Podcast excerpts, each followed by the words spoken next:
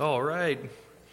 Uh, we're going to continue our study in 1 Kings chapter 11. Uh, last time we looked at uh, God appearing to Solomon again in that covenant he reminded him of. Um, we talked about the loving way God punishes us. We saw the interaction between Solomon and the Queen of Sheba. Um, she was astounded at his wisdom and she gave God the glory for it. We saw how rich Solomon was, and we looked at a few verses about contentment and the danger of loving money. And now we're going to jump into 1 Kings chapter 11. Lord, I pray that uh, you just be with us this morning, Lord, that you would just bless this reading and studying of your word. I pray, Lord, that you would just speak through me, Lord, and keep me from saying anything that is not of you, Lord, or that is uh, incorrect, Lord God. And I pray that you would just uh, draw us closer to you, Lord, and uh, meet with us as we draw close to you, Lord Jesus. In your name I pray. Amen. So, chapter 11 here, verse 1, it says, But King Solomon loved many foreign women, as well as the daughter of Pharaoh, women of the Moabites, Ammonites, Edomites, Sidonians, and Hittites, from the nations whom the Lord had said to the children of Israel, You shall not intermarry with them, nor they with you Surely they will turn your hearts after their gods. Solomon clung to these in love, and he had 700 wives, princesses, and 300 concubines, and his wives turned away his heart. So, um, that's pretty crazy. He had that many wives. And uh, we know uh, God knows what he's talking about when he gives us a warning and He wants what's best for us.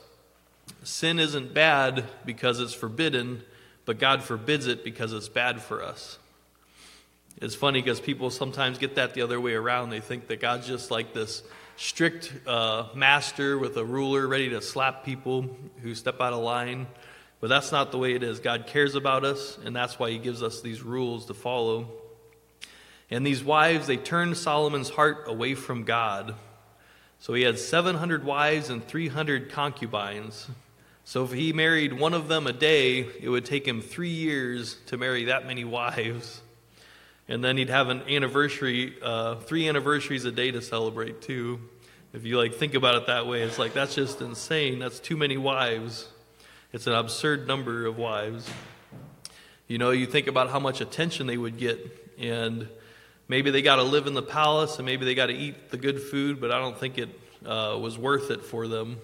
Because even if he divided up his attention and love equally, they each would only get 0.01% of his time and his affection. And so that's no way to have a marriage there.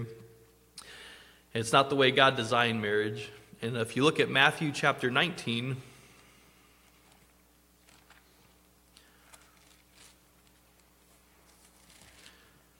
verse 3 to 6.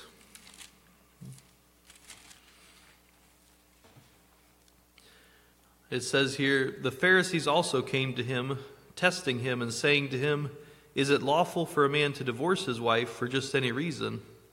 And he answered and said to them, This is Jesus talking, Have you not read that he who made them at the beginning made them male and female? And he said, For this reason, a man shall leave his father and mother and be joined to his wife, and the two shall become one flesh. So then, they are no longer two, but one flesh. Therefore, what God has joined together, let no man separate. So that shows us that God has a design in marriage, and it's for one man to marry one woman. And you try to think of uh, how could Solomon become one with a thousand different people here? It's impossible. So it's against God's design. Um, I wouldn't, if I had to take a guess, I would guess that not even one of those was a healthy marriage relationship. And uh, God gives a lot of guidelines and commands for his design of marriage throughout his word. Another cross reference here is Ephesians chapter 5, verse 22. Paul here gives like a summary of uh, the family uh, design here. But he says, Wives, submit to your husbands as to the Lord, for the husband is head of the wife, as also Christ is head of the church, and he is the Savior of the body. Therefore, just as the church is subject to Christ, so let the wives be to their own husbands in everything. Husbands, love your wives, just as Christ also loved the church and gave himself for her, that he might sanctify and cleanse her with the washing of water by the word, that he might present her to himself a glorious church, not having spot or wrinkle or any such thing, but that she should be holy and without blemish. So husbands ought to love their own wives as their own bodies. He who loves his wife loves himself. For no one ever hated his own flesh, but nourishes and cherishes it, just as the Lord does the church. For we are members of his body, of his flesh, and of his bones. For this reason, a man shall leave his father and mother and be joined to his wife, and the two shall become one flesh. This is a great mystery, but I speak concerning Christ and the church. Nevertheless, let each one of you in particular so love his own wife as himself, and let the wife see that she respects her husband. Children, obey your parents in the Lord, for this is right. Honor your father and mother, which is the first commandment with promise, that it may be well with you and you may live long on the earth. And you, fathers, do not provoke your children to wrath, but bring them up in the training and admonition of the Lord. And so uh, he summarizes it pretty well. He says, Wives, submit to your husbands. Husbands, love your wives. Children, honor your parents. And fathers, don't provoke your children to wrath. And uh, if you notice this section here, it really talks more about Jesus and his relationship to us in the church than it did talk about the family relationship here. And uh, I think that's just the way it's supposed to be. Jesus is supposed to be the focus and the center and then everything else will come along. Um, we need to keep our eyes on Jesus. So when wives submit to their husbands, they're really submitting to Jesus because they're obeying his command here. When husbands love their wives, they're really loving Jesus because they're obeying his command here. When children honor their parents, they're really honoring God because they're obeying his command. And so Jesus needs to be the center focus in our relationships. Uh, the devil really tries to attack this. Uh, if you noticed, he always tries to divide this or pervert it or something. Uh, it's really interesting if you take uh, if you really think about that. Um, there is one program called "They Sold Their Souls for Rock and Roll" on YouTube, and they just talk about the the rock movement and the hippie movement and all. And it's really it was pointed at like everyone do your own thing, and it really attacked the family unit if you really look at it. It's an interesting program to watch, but um, God needs to be the center focus of our relationships, and we need to keep our guard up because the devil wants to attack that. Back to 1 Kings here, verse 4 says, For it was so, when Solomon was old, that his wives turned his heart after other gods, and his heart was not loyal to the Lord his God, as was the heart of his father David. So it was wrong for Solomon to marry so many wives, but it was also wrong for him to marry pagan wives. And we looked at this last week that these nationalities he said he married, back in verse uh, 2, I think it was, or verse 1, they're uh, nations that should have been driven out in the time of Joshua. But the people thought that they had it under control. They're like, well, we'll just make them slaves. We don't have to drive them out. And it came back uh, to bite uh, Solomon here. So they're turning his heart away from God, even though he was the wisest king of his time, and he made, he made this huge mistake. God didn't ask Solomon to build him a temple, he didn't ask for the thousands of sacrifices he offered. What God really wanted was his heart, but his uh, choice in wives turned his heart away from God. Uh, 2 Corinthians chapter 6, verse 14 talks about being unequally yoked with unbelievers here.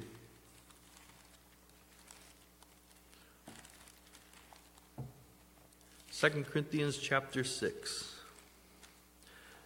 In verse 14 it says, Do not be unequally yoked together with unbelievers, for what fellowship has righteousness with lawlessness? And what communion has light with darkness? And what accord has Christ with Belial, or what part has a believer with an unbeliever? And what agreement has the temple of God with idols? For you are the temple of the living God. As God has said, I will dwell in them and walk among them, and I will be their God and they shall be my people. Therefore, come out from among them and be separate, says the Lord. Do not touch what is unclean, and I will receive you. I will be a father to you, and you shall be my sons and daughters, says the Lord Almighty. So, in this verse here, it's saying, uh, Don't be unequally yoked. And when you would take a yoke of oxen, you take two oxen and put that uh, wood across their necks, and it'd be so that they could pull a cart or to plow a field, and it'd be really useful for the master of the oxen there. But if you have them unequally yoked, if one wants to go one direction, another a different direction, they're just not going to be effective. And uh, if one ox wants to serve his master and work hard and keep moving, but the other ox wants to just lay down there, they're just it's not going to work. And so um, that's what Paul is saying there. He's saying we should try to be equally yoked so we can be more effective for God.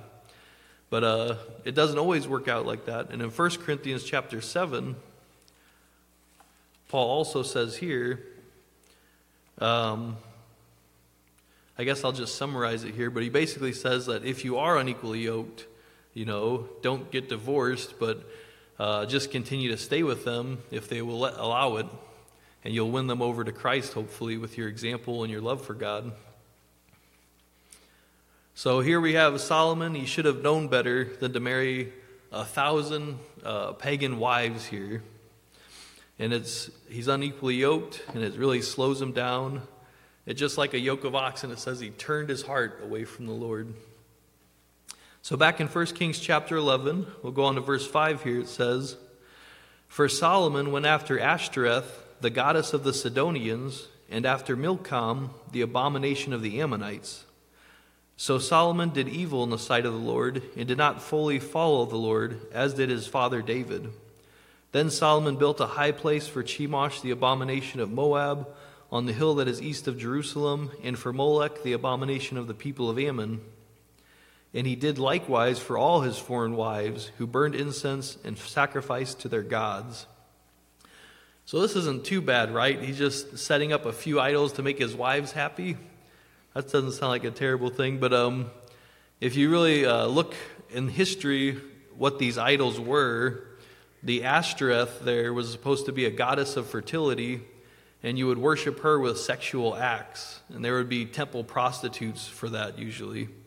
And then the idol Molech there would be worshiped with human sacrifices. And a lot of times it would be children or babies that they would sacrifice to this idol. So these are really dark things here.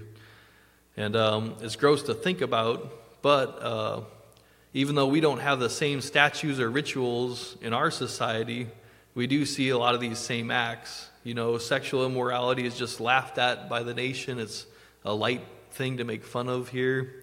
And we may not offer children to Molech, but there's a ton of abortions that happen a day. And it's not sacrificed to an idol, but it's sacrificed to the God of convenience, you know. It's easier to get an abortion than to raise a child. So um, Solomon's not the only one who's guilty here. Our nation uh, has some repenting to do ourselves.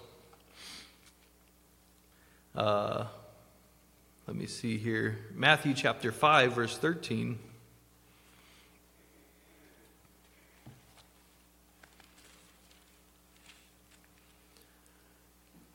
And here Jesus says, You are the salt of the earth, but if the salt loses its flavor, how shall it be seasoned? It is then good for nothing but to be thrown out and trampled underfoot by men. You are the light of the world. A city that is set on a hill cannot be hidden. Nor do they light a lamp and put it under a basket, but on a lampstand, and it gives light to all who are in the house. Let your light so shine before men that they may see your good works and glorify your Father in heaven. Uh, so here we see that um, we're supposed to be the flavor to the world, and we're supposed to be a lamp in, uh, in the dark world. And it says, uh, don't put a basket over your lamp, you know, don't blend in with the darkness, but we're supposed to stand out and be different.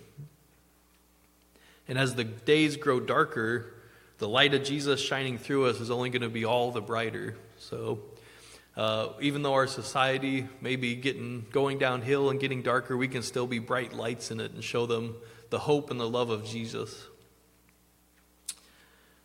Uh, also, here, um, the Israelites were supposed to stand out themselves as a nation as they followed God's commandments. And you compare the temple that Solomon built to now these uh, places of secular worship he set up here. You know, if you picture a pagan walking into the courtyard of the Lord, they'd just be totally lost. I think the first thing they would notice is there's no idols in the courtyard. They're like, where are the gods you're supposed to serve? You know? And a lot of those idols, if you look up pictures, they'd be kind of gross. They'd have like part man, part beast, and they'd have these judgmental eyes looking at you. But that's not uh, what God is. He's a loving God. And um, they'd notice the priests, that they'd be clean and dressed uh, decently in kind of plain clothes. Uh, you know, a lot of the pagan priests, they would be cutting themselves to get attention, or they would shave their head in a weird way, or uh, cover themselves in these tattoos just to worship their idols. But these priests, God gave them commands in Leviticus just to be clean, to wear their white robes and their robes in a certain way, and everything about them was to remind people about God the way they wore their clothes, the tassels they had. So that was another thing that would have stood out to them. And, uh, you know, we looked at Solomon making all the brass things there. They were all to hold water and to cleanse things. You know, I'm sure the cleanliness would have astounded them. You know, when they're making human sacrifices and they have temple prostitutes, that's not a very clean environment. That's like a, you know, you must think of all the germs that must be there. So, this temple, the courtyard of the Lord, would just be totally different to them as they would see the way God set things up. They worshiped their gods in fear, and it was a pain to worship them. Like we said, they would cut themselves to get attention. They'd sacrifice their children to get ahead. They'd worship different gods for different provisions.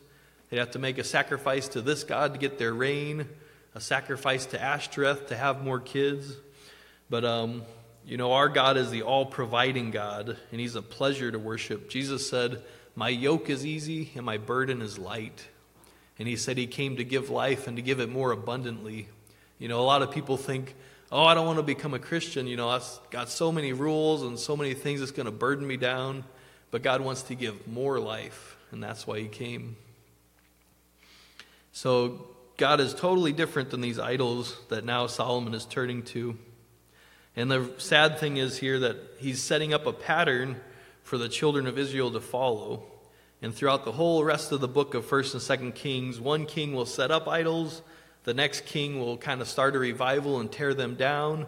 Another king will come along and set up idols again. It's just this pattern back and forth until God finally carries them away to captivity in Babylon.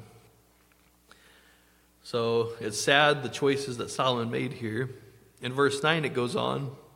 So the Lord became angry with Solomon because his heart had turned from the Lord, God of Israel, who had appeared to him twice, and had commanded him concerning this thing that he should not go after other gods. But he did not keep what the Lord had commanded. Therefore the Lord said to Solomon, Because you have done this and have not kept my covenant and my statutes, which I have commanded you, I will surely tear the kingdom away from you and give it to your servant. Nevertheless, I will not do it in your days for the sake of your father David. I will tear it out of the hand of your son. However, I will not tear away the whole kingdom. I will give one tribe to your son for the sake of my servant David and for the sake of Jerusalem, which I have chosen. So God's angry with Solomon and he punishes him because he broke that covenant they made. God made a very clear covenant. If you follow me, then I will establish your kingdom. It'll last. And now Solomon broke that. So God's saying that he's going to follow his end of the covenant now, and his kingdom isn't going to last. But even in this punishment, God's being merciful and gracious. He's being merciful. You know, he said, nevertheless, like it's not going to be just punishment, there's going to be this mercy. It's not going to happen in your time, it's going to happen in the time of your son. So that was a merciful act of God. And then it's gracious because God says, however, he again puts that uh, word in there to say he's not going to punish him completely here. In his act of grace, he said that he's going to leave his son one tribe to rule over still. And that's a really gracious thing, you know. Solomon didn't keep his part of the covenant, but God's still being gracious and merciful to him. And if you notice, he said it was for the sake of David that he did those acts of mercy and grace. And so Solomon's disobedience affected his son in a bad way because God said he's going to take it away from his son. But David's act of obedience affected his son and his grandson in a good way. So we see here that God really is more gracious and patient than he is judgmental and punishing. Let's see. And it's also sad, you know, God appeared to Solomon here several times. And uh, how many times are these idols going to appear to him or work in his life? And the answer is not at all. But sin's enticing to us, and we need to keep our guard up. In verse 14, it goes on Now the Lord raised up an adversary against Solomon, Hadad the Edomite. He was a descendant of the king in Edom. For it happened when David was in Edom and Joab, the commander of the army, had gone up to bury the slain after he had killed every male in Edom, because for six months Joab remained there with all Israel until he had cut down every male in Edom. Uh, that Hadad fled to Egypt, he and certain Edomites of his father's servants with him. Hadad was still a little child. Then they arose from Midian and came to Paran, and they took men with them from Paran and came to Egypt, to Pharaoh king of Egypt, who gave him a house, apportioned food for him, and gave him land. And Hadad found great favor in the sight of Pharaoh, so that he gave him as wife the sister of his own wife, that is, the sister of Queen Tahpenes. Then the sister of Tahpenes bore Genubath his son, whom Tahpenes weaned in Pharaoh's house, and Genubath was in Pharaoh's household among the sons of Pharaoh. So when Hadad heard in Egypt that David rested with his fathers, and that Joab the commander rested with his fathers, or I'm sorry, that Joab the commander of the army was dead, Hadad said to Pharaoh, Let me depart, that I may go to my own country. Then Pharaoh said to him, But what have you lacked with me, that suddenly you seek to go to your own country? So he answered, Nothing, but let me go anyways. So this is a really weird story if you look at it here. And I think it's showing that God is the one in control of all this, that all this would work out this way. Joab went to wipe out this whole tribe of Edom here, but this guy escaped. And it's strange to me that the Pharaoh would be so kind to him to take him into his palace and give him uh, the queen's sister as a wife and give him land and food. So it's like, it's so crazy that all these things would happen to this guy. But uh, I think it's showing that God has a plan he's working out ahead of time. And uh, even this punishment here from God, he's planned it out, but he intends to use it to bring Solomon back to him. So it's grace and punishment again there. Let's see.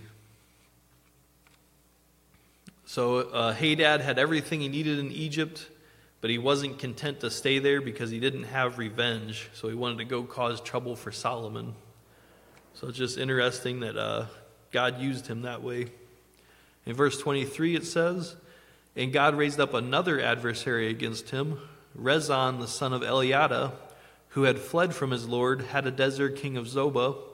So he gathered men to him and became captain over a band of raiders. And when David killed those of Zobah, and they went to Damascus and dwelt there and reigned in Damascus. He was an adversary of Israel all the days of Solomon, besides the trouble that Hadad caused. And he abhorred Israel, and he reigned over Assyria. So we have another adversary here against Solomon. And this happened before he was king. It happened back, uh, let me see here. Yeah, it happened back in the time of David and he caused this party of raiders here. And usually they would kind of attack the cities on the outskirts or small villages that couldn't defend themselves and just loot them and stuff.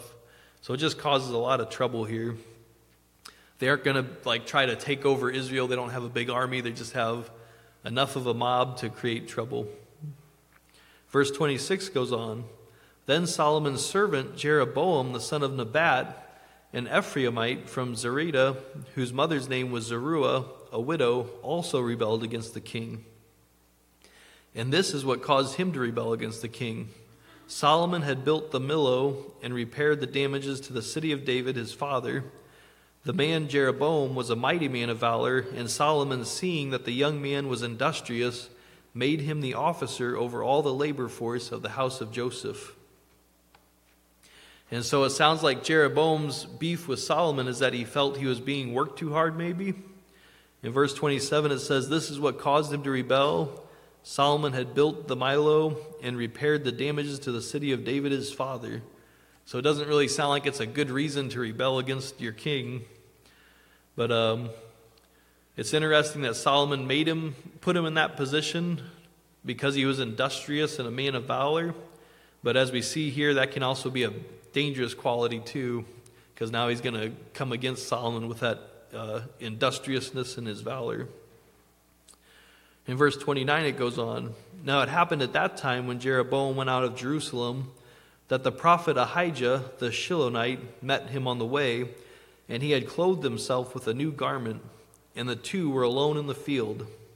Then Ahijah took hold of the new garment that was on him and tore it into twelve pieces. And he said to Jeroboam, Take for yourself ten pieces, for thus says the Lord, the God of Israel Behold, I will tear the kingdom out of the hand of Solomon, and will give ten tribes to you. But he shall have one tribe for the sake of my servant David, and for the sake of Jerusalem, the city which I have chosen out of all the tribes of Israel. Because they have forsaken me and worshipped Ashtoreth, the goddess of the Sidonians, Chemosh, the god of Moabites, and Milcom, the god of the people of Ammon, and have not walked in my ways to do what is right in my eyes, and keep my statutes and my judgment, as did his father David. So this prophet came to Jeroboam, and he had this weird way of showing him what God was going to do. He tore up his clothes into 12 different pieces and gave him the 10 and kept one for himself. And it's interesting if you notice the math there, because that doesn't add up to 12. There's one piece unaccounted for. And uh, it's not clear here, but I think it's probably talking about the tribe of Levi, because they were supposed to be that priestly tribe. And if you look back in the Old Testament, uh, when they were dividing the land in Joshua's time, the Levites didn't get an inheritance because God was supposed to be their inheritance. And in the book of Numbers, when the Israelites took a census, the Levites weren't supposed to be numbered because they were supposed to be set apart for God. So I think that's probably talking about that tribe. But God makes this promise to Jeroboam here.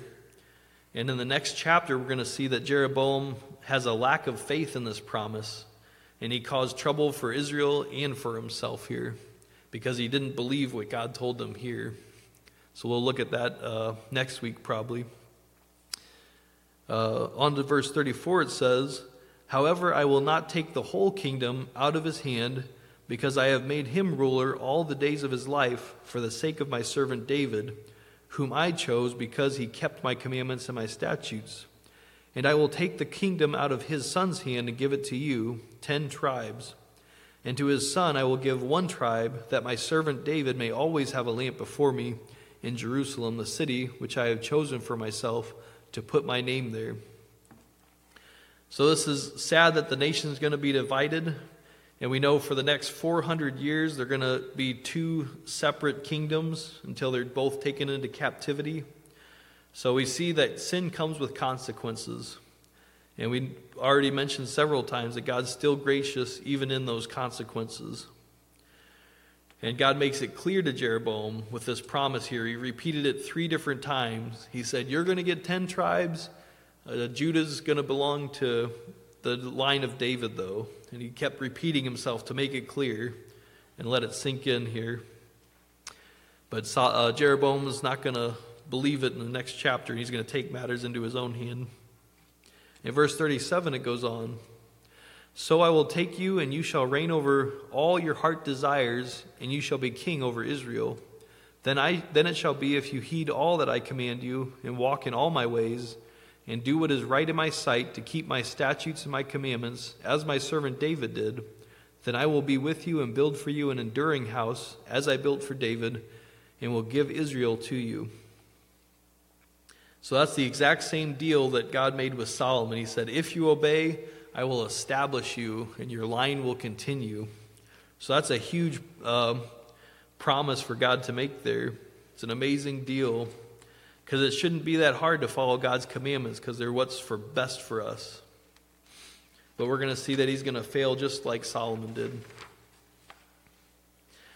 Uh, in verse 41, it says, oh, I'm sorry, verse 40, it says, Solomon therefore sought to kill Jeroboam, but Jeroboam arose and fled to Egypt, to Shishak, king of Egypt, and was in Egypt until the death of Solomon. So that's interesting. We have, uh, you know, Solomon had a big time of peace and prosperity where he didn't have any enemies at all. But then when he disobeyed God, God raised up these three enemies all at once, it looks like. And it's interesting that two of them hid out in Egypt. And one of Solomon's wives was Pharaoh's daughter. You would think that he would have been able to extradite them and take care of them, but uh, he wasn't able to because this thing is from God. And so a friendship with the world won't help you in that situation. In verse 41 it says, Now the rest of the acts of Solomon, all that he did in his wisdom, are they not written in the book of the acts of Solomon? And the period that Solomon reigned in Jerusalem over all Israel was forty years. Then Solomon rested with his fathers and was buried in the city of David his father, and Rehoboam his son reigned in his place. So he reigned as long as uh, his father David did. They both reigned for 40 years each. And apparently there was a book written called The Acts of Solomon, but that's not in the Bible here. You know, a lot of successful people write books about how they became great and the great things they did, but uh, it must have passed away into non existence.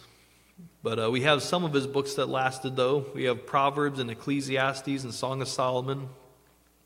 And I want to look at, uh, kind of summarize the book of Ecclesiastes here before we move on from Solomon. So if you turn to Ecclesiastes chapter 1, that's a few books away here.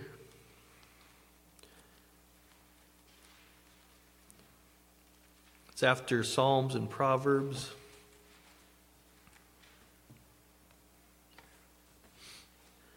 Ecclesiastes chapter 1, verse 1 says, The words of the preacher, the son of David, king in Jerusalem. Vanity of vanities, says the preacher, vanity of vanities, all is vanity. What profit has a man from all his labor in which he toils under the sun? One generation passes away and another generation comes, but the earth abides forever. The sun also rises, and the sun goes down, and hastens to the place where it arose. The wind goes towards the south and turns around to the north. The wind whirls about continually and comes again on its circuit. All the rivers run into the sea, yet the sea is not full. To the place from which the rivers come, there they return again. All things are full of labor. Man cannot express it. The eye is not satisfied with seeing, nor the ear filled with hearing. That which has been is what will be, that which is done is what will be done, and there is nothing new under the sun. Is there anything of which it may be said, See, this is new? It has already been in ancient times before us. There is no remembrance of former things. So we can tell here that Solomon's pretty down. You know, he's seeing the things he's accomplished. He knows they're eventually going to fade away. He sees uh, all these examples here. He just sees things going around and around again. He sees it rain.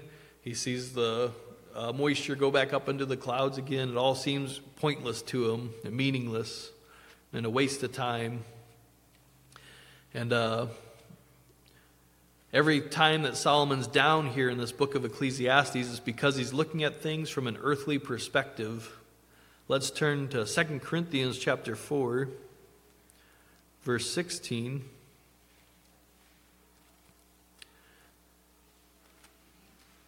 It'll uh, give us a good perspective to look at things from. 2 Corinthians chapter 4 verse 16 says, Therefore, we do not lose heart, even though our outward man is perishing, yet the inward man is being renewed day by day. For our light affliction, which is but for a moment, is working for us a far more exceeding and eternal weight of glory. While we do not look at the things which are seen, but at the things which are not seen, for the things which are seen are temporary, but the things which are not seen are eternal. And so uh, I'm going to read verse 16 again there. It said, Therefore we do not lose heart, Even though our outward man is perishing, yet the inward man is being renewed day by day. Solomon was depressed because his outward man was perishing, along with all his uh, the outward man's accomplishments that he had. We know that this body's only temporary, as well as our riches and building projects. But the inward man, our soul, God renews that day by day. And uh, every day, God's mercies are new. So if you're really down like Solomon is here in Ecclesiastes, we just need to make it through this day. We just need to make it one day at a time because we know God's mercies are going to be new again tomorrow. And He's going to renew us day by day. Verse 17 in uh, 2 Corinthians still says, For our light affliction, which is but for a moment, is working for us a far more exceeding and eternal weight of glory. Solomon was depressed at the shortness of his life. He was depressed that none of his accomplishments were going to last. But as New Testament believers, we take joy in the fact that our affliction is only momentary. We are looking forward to eternity. That's where our satisfaction is going to be. And this verse says that our light affliction we endure is working a far more exceeding and eternal weight of glory. And those are a lot of big words, you know.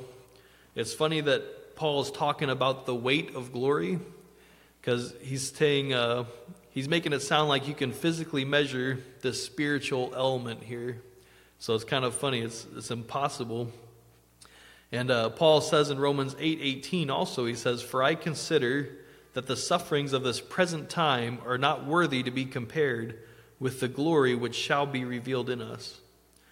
So he's saying there that if you take uh, one of those classic scales, you know, with the two uh, plates on it, and you put your light affliction on this side, and you put this far more exceeding eternal weight of glory on this side, that light affliction is just going to fly off the scale. You know, that's what Paul's saying here. God is working a far more exceeding and eternal weight of glory for us. So Solomon's focusing on this uh, earthly perspective. He's focusing on his light affliction here, and it's weighing him down. But uh, the suffering is temporary, but that weight of glory that is far more exceeding is eternal.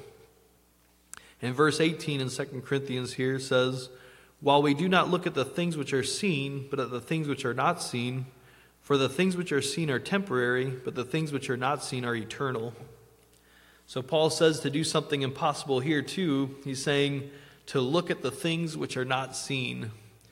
And uh, that's impossible for us to do. How can you look at something that's not seen?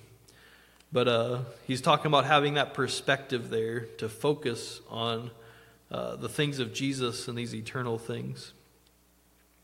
That's not the perspective Solomon has. Um, we can focus on those things which are not seen by spending time in God's Word and in prayer and in fellowship. And we get these glimpses of God as we do that. So, back in Ecclesiastes here, chapter 1, we'll go on further.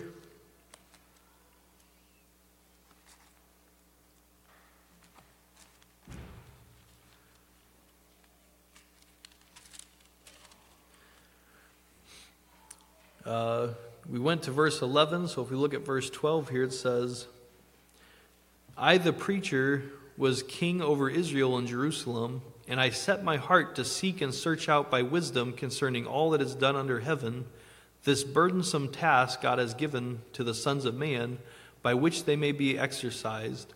I have seen all the works that are done under the sun, and indeed all is vanity and grasping for the wind. What is crooked cannot be made straight, and what is lacking cannot be numbered. I communed with my heart, saying, Look, I have attained greatness and have gained more wisdom than all who were born before me in Jerusalem. My heart has understood great wisdom and knowledge, and I set my heart to know wisdom and to know madness and folly. I perceive this also as grasping for the wind. For in much wisdom is grief, and he who increases knowledge increases sorrow. So Solomon wasn't content, even though he was wiser than all who came before him. And I think that one of Solomon's problems uh, was in verse 17. He said, I set my heart to know wisdom and to know madness and folly. I think he should have just stuck with the wisdom and forgotten about the madness and folly. In Romans 16:4 Paul says, "I want you to be wise in what is good and simple concerning evil." But Solomon experienced folly firsthand. Uh, he disobeyed the Lord in some things, and his experiment showed that it's not worth it. It only causes uh, harm. Uh, I want to look at a prayer that Paul prays for the believers in Ephesians chapter 3, verse 14.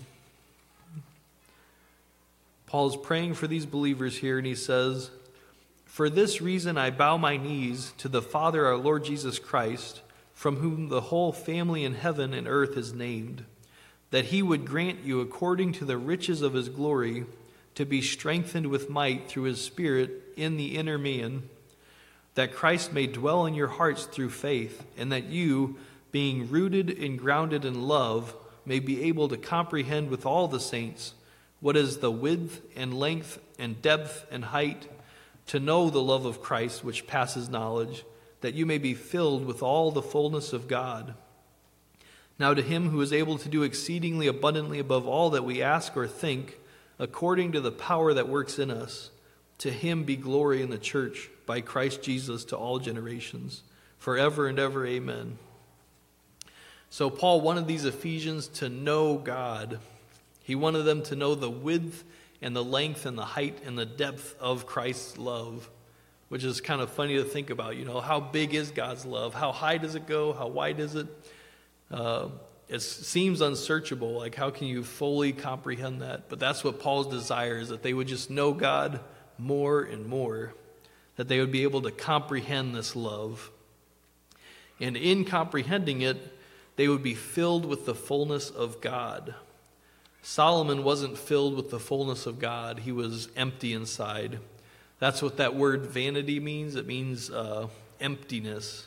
So, in that verse 1 of Ecclesiastes, when he said vanity of vanities, he was saying emptiness of emptiness. That's what he felt like. He was just empty inside. And so if we use Solomon's example here, the example of his life, and we take the exhortation of Paul in Ephesians here, we can just forget about experiencing sin for ourselves and we can uh, focus on knowing God. Be simple concerning evil and uh, be wise concerning good. That's where the fullness of God comes from. So, to look a little further back in Ecclesiastes, chapter 2 now. We won't go too much further. I just want to get a summary of what uh, Solomon's saying here.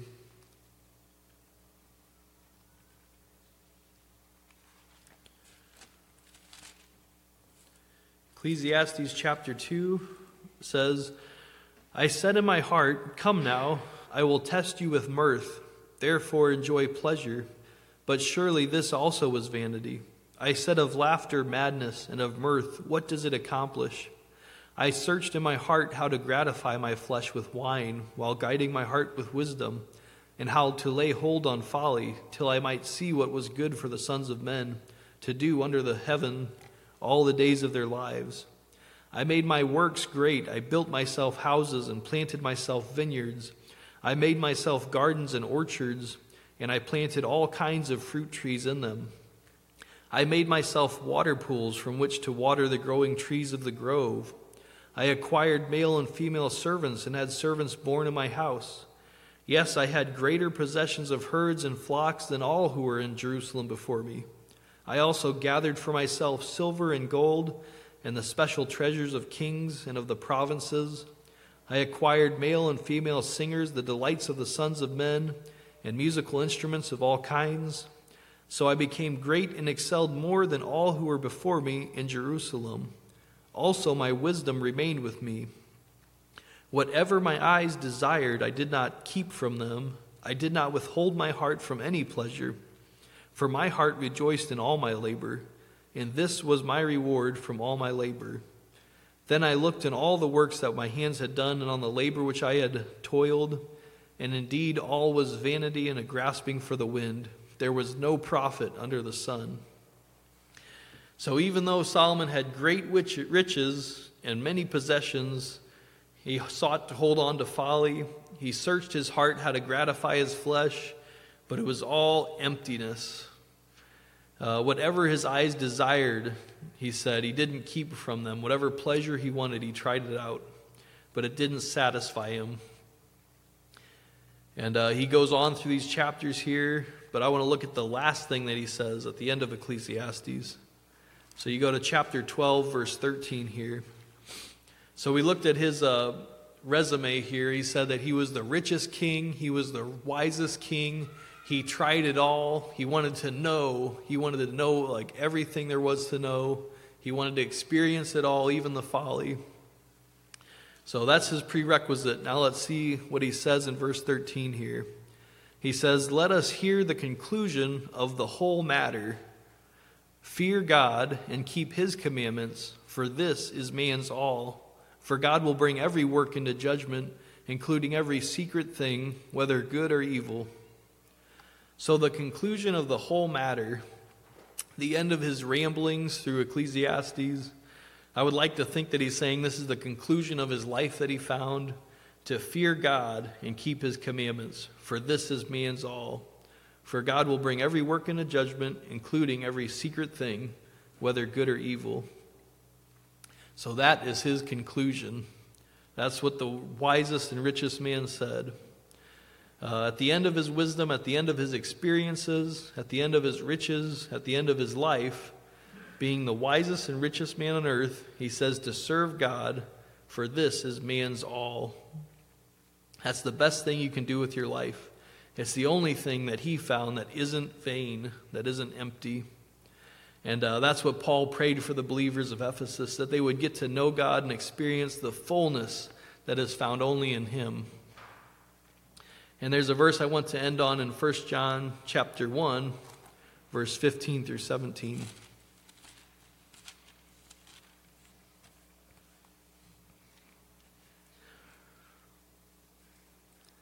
It says in 1 John 1, oh, I'm sorry, it's 1 John chapter 2, verse 15 and 17. It says, Do not love the world or the things in the world. If anyone loves the world, the love of the Father is not in him. For all that is in the world, the lust of the flesh, the lust of the eyes, and the pride of life, is not of the Father, but is of the world. And the world is passing away in the lust of it, but he who does the will of God abides forever. So we're humans, and because we're humans, our hearts are only so big. We can only afford to love so many things. And uh, if we have the love of the world in us, there's no room for the love of the Father. It's one or the other we have to choose. But if we choose to love the Father, then we tap into His love. And all of a sudden, we can love so much more than we thought we were possible, possibly capable of. And um, we're able to love the world with His love. Instead of loving the world itself, we have a love for the world to save people out of it. And uh, in verse 16, there it said, uh, All that's in the world, the lust of the flesh, the lust of the eyes, and the pride of life, it's not of the Father, it's of the world. And uh, that's what Solomon experienced. He, he had the lust of the eyes, the lust of the flesh, and he had all that pride. And it was all vanity for him. It didn't help him at all. It's not of the Father, it's of the world. And the world is passing away in the lust of it, but he who does the will of God abides forever. Lord, thank you for bringing us here today. Thank you for your word. Thank you for allowing us to get to know you, Lord. And Lord, I pray that you would help us not to love the world, but to love you, Lord God. I pray, Lord, that you would help us to know and to comprehend your great love for us, Lord. The height, the depth, the width, and the length, Lord. Oh, Lord, I want to experience the fullness of you, Lord. And I pray that for these believers here too, Lord God. That you would fill our hearts with your love, Lord Jesus. That you would help us to have that heavenly perspective and not to look on the things of the world like Solomon was, Lord. I pray that you would just help us to learn from his example, Lord God, and follow you. Thank you, Lord, for your grace and your mercy. Even when you punish us, Lord, and when you judge us, Lord, you still love us, and I thank you for that. Lord, I pray that you would just bless this last worship song, Lord, that it would be pleasing to you, Lord God, that you would be with us. In your name I pray. Amen.